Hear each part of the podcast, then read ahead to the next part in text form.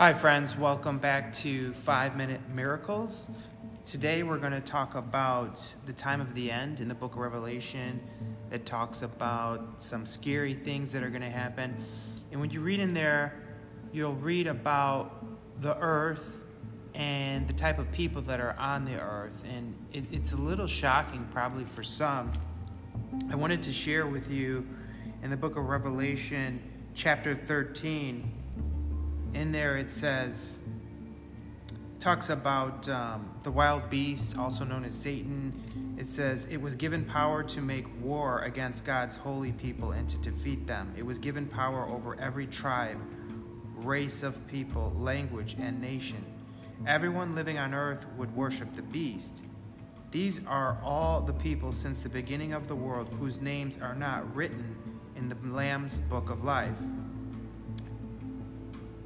The Lamb is the one who was killed. That's Jesus, the Christ.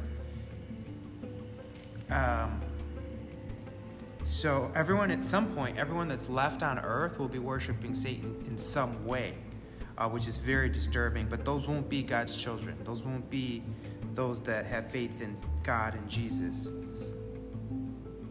Um, also, there was another scripture in there that I wanted to share with you. Um, about the number six six six and um, how's it, who's it connected to? Um, it's connected to Satan and the mark of the beast, and what what will those things be? And um, we don't really know one hundred percent for sure. Some people think um, it's Uh, maybe a vaccine or something, but others think that's not true. Um, some people think there'll be something put in your right hand or on your forehead, and they get that from the Bible, uh, book of Revelation uh, as well. Um, so it's important to really study the book of Revelation very closely and to read it many times over and over and over. I know that's what I do. I pray for a truth and understanding, and I read it over and over and over again, and I pray for understanding. And that's what we all need to do to get the truth of what, what the Bible says and uh, what's what's really going to happen. Um, so if we look to Revelation and we, we read how everyone's going to be worshiping Satan, and we see all these scary things, and uh, it seems like bad news. It, it could be very discouraging, but you have to take the Bible as a whole and uh, take a look at, you know, is there some good news? And uh, if so, what is the good news? What can we feel encouraged about? Um, well, if we were to look in First Thessalonians chapter four, um, you'll actually get to learn that before all these horrible things happen in the book of Revelation and people are destroyed and people are worshiping Satan, actually it says everyone on earth will worship Satan, but you know God's children never will worship Satan, ever, no matter what. So you ask yourself, well, how does that make sense? How is that possible? It says, it says everyone. Well, let's look at First Thessalonians chapter thirteen, or chapter four, verse thirteen. It says, brothers and sisters, we want you to know about those who have died. We don't want you to be sad like other people who have no hope. We believe that Jesus died, but we also believe that he rose again. So believe that God will raise to life through Jesus any who died and bring them together when he comes. What we tell you now is the Lord's own message. Those of us who are still living, when the Lord comes again, will join him, but not for those who have already died, but not before those who have already died. The Lord himself will come down from heaven with a loud command, with the voice of the archangel and the trumpet call of God. And the people who have died and were in Christ will rise first. After that, we who are still alive at that time will be gathered up with those who have died. We will be taken up in the clouds and meet the Lord in the air, and we will be with the Lord forever. So encourage each other with these words. You see, friend, God's children are going to be removed before Armageddon, before the destruction of earth, and before all those horrible things that happen. We're going to be removed. You, you, you, you heard it there. First Thessalonians chapter four, verse thirteen through eighteen. Jesus will come back to the earth. He will be seen in the clouds, and he will transform all his children, bring them up to the clouds, into the heavens, and transform them into spirits.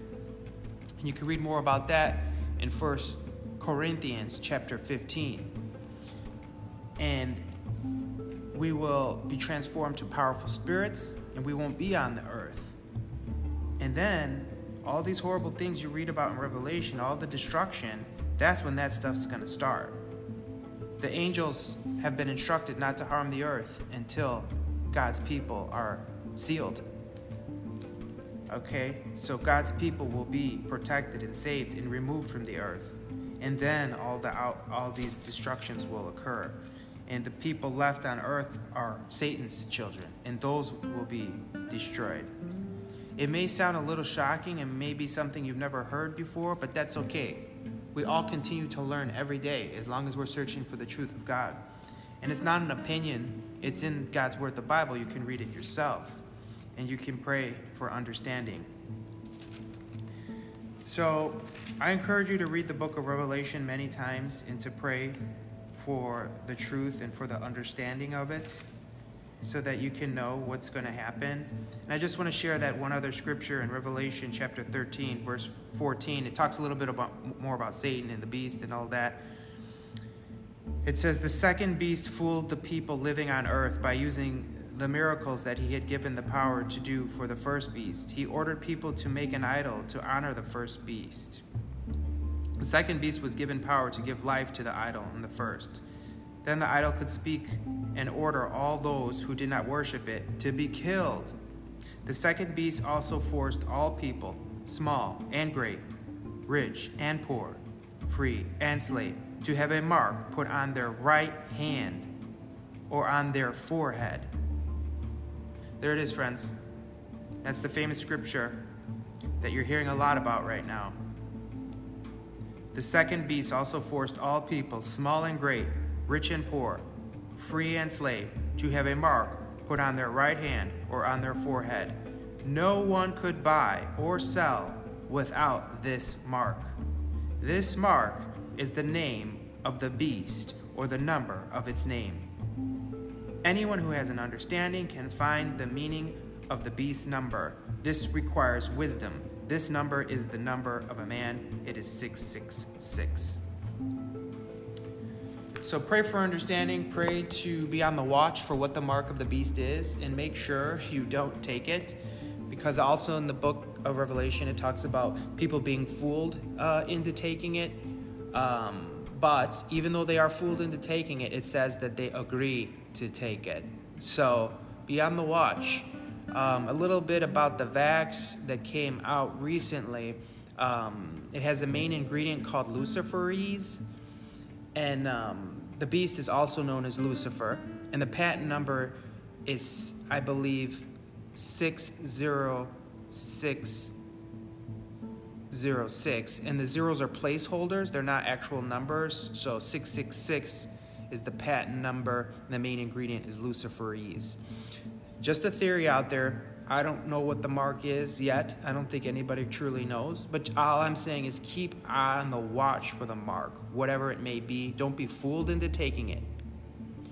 Don't don't take the mark of the beast, because all those that do will die um, by God's hands through Jesus.